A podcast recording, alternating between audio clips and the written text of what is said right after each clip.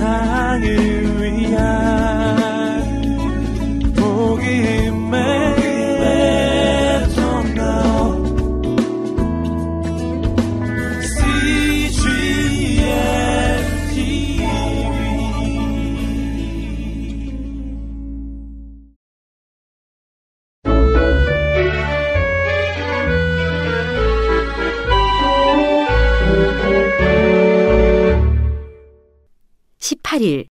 출애굽기 3장부터 5장 말씀입니다.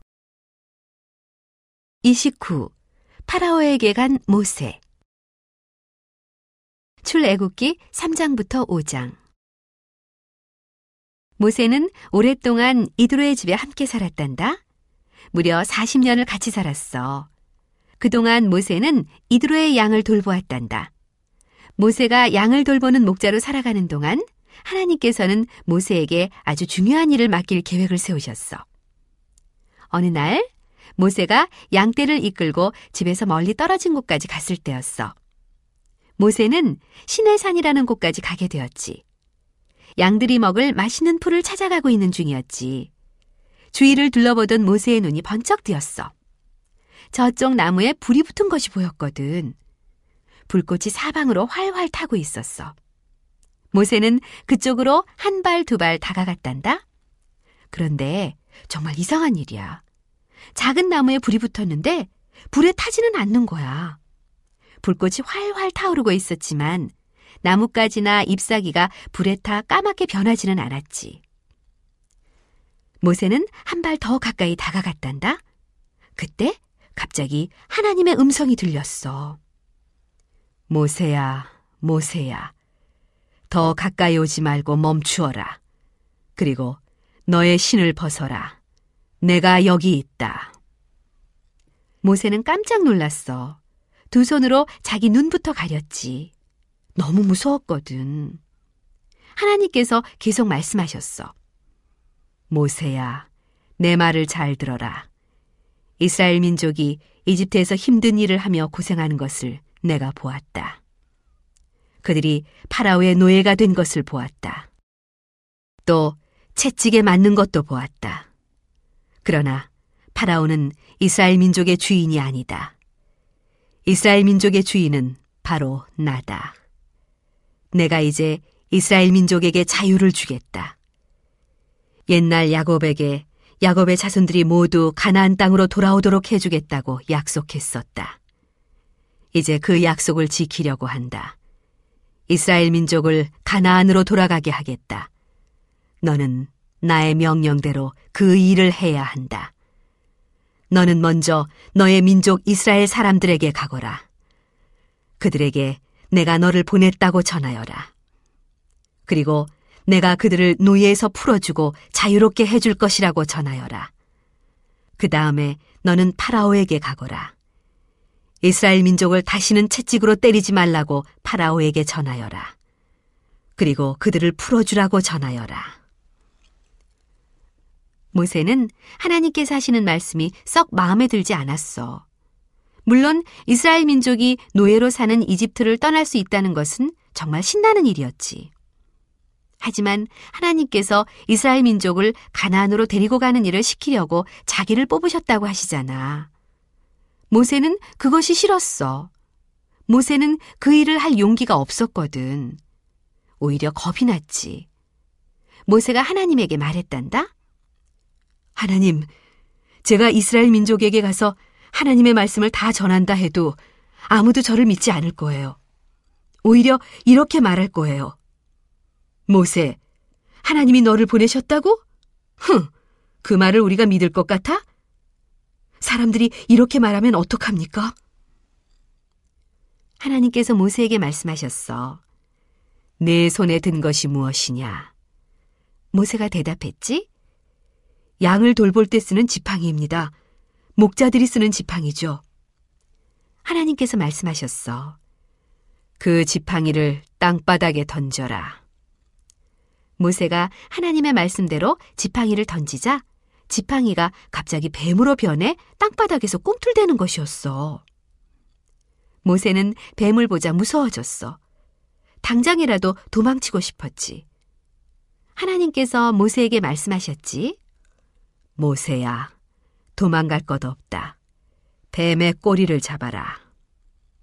모세가 뱀의 꼬리를 잡자 뱀은 다시 지팡이로 변했단다. 하나님께서 놀라운 기적을 일으키신 거야. 하나님께서 말씀하셨지.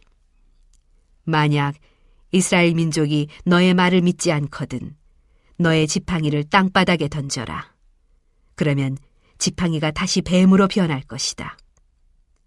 이스라엘 민족이 이 기적을 본다면 내가 너를 보냈다는 것을 믿게 될 것이다. 하지만 모세는 여전히 용기가 생기지 않았어. 모세가 다시 말했단다.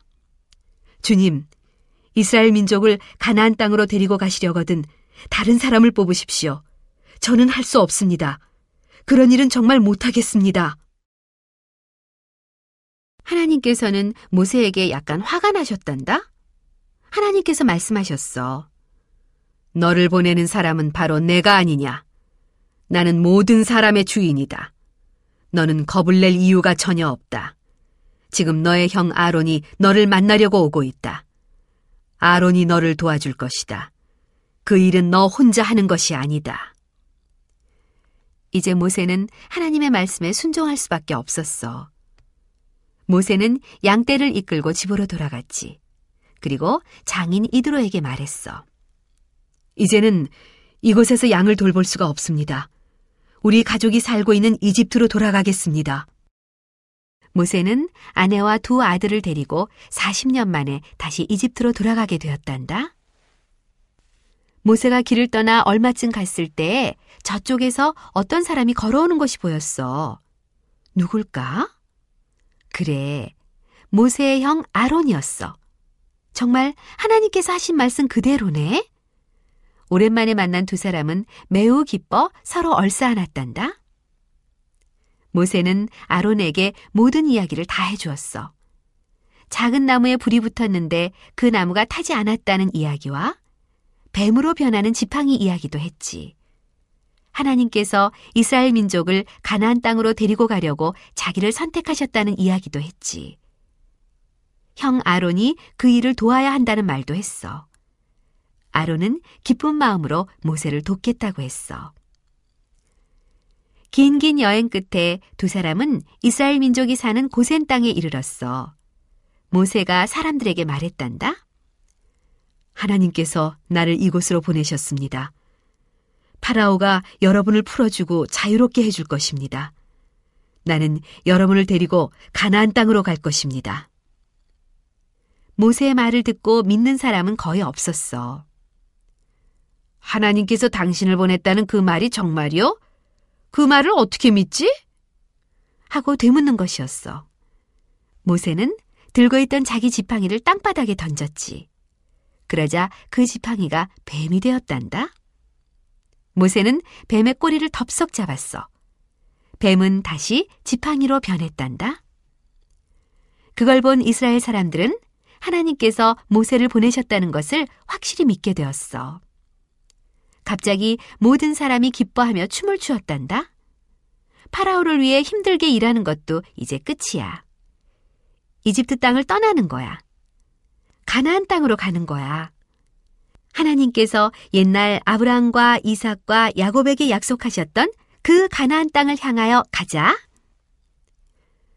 모세와 아론은 왕이 사는 궁전으로 갔단다. 두 사람은 파라오가 전혀 무섭지 않았어. 하나님께서 자기들을 도와주실 거라고 굳게 믿었거든.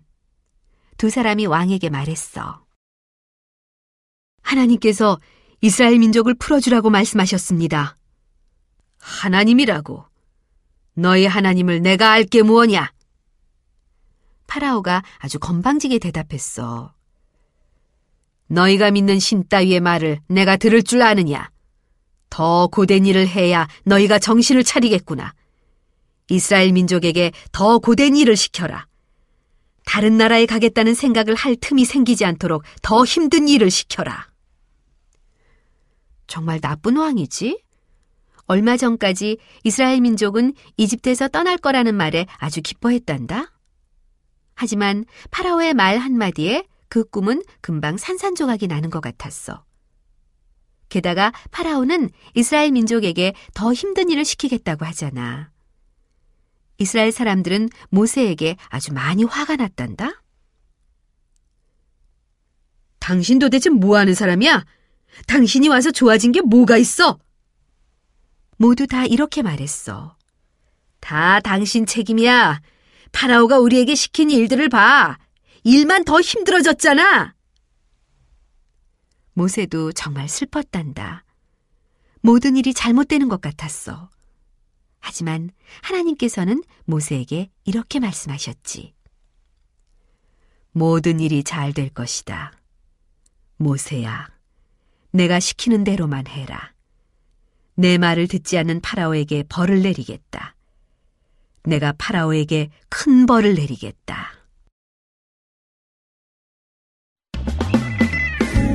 온 세상을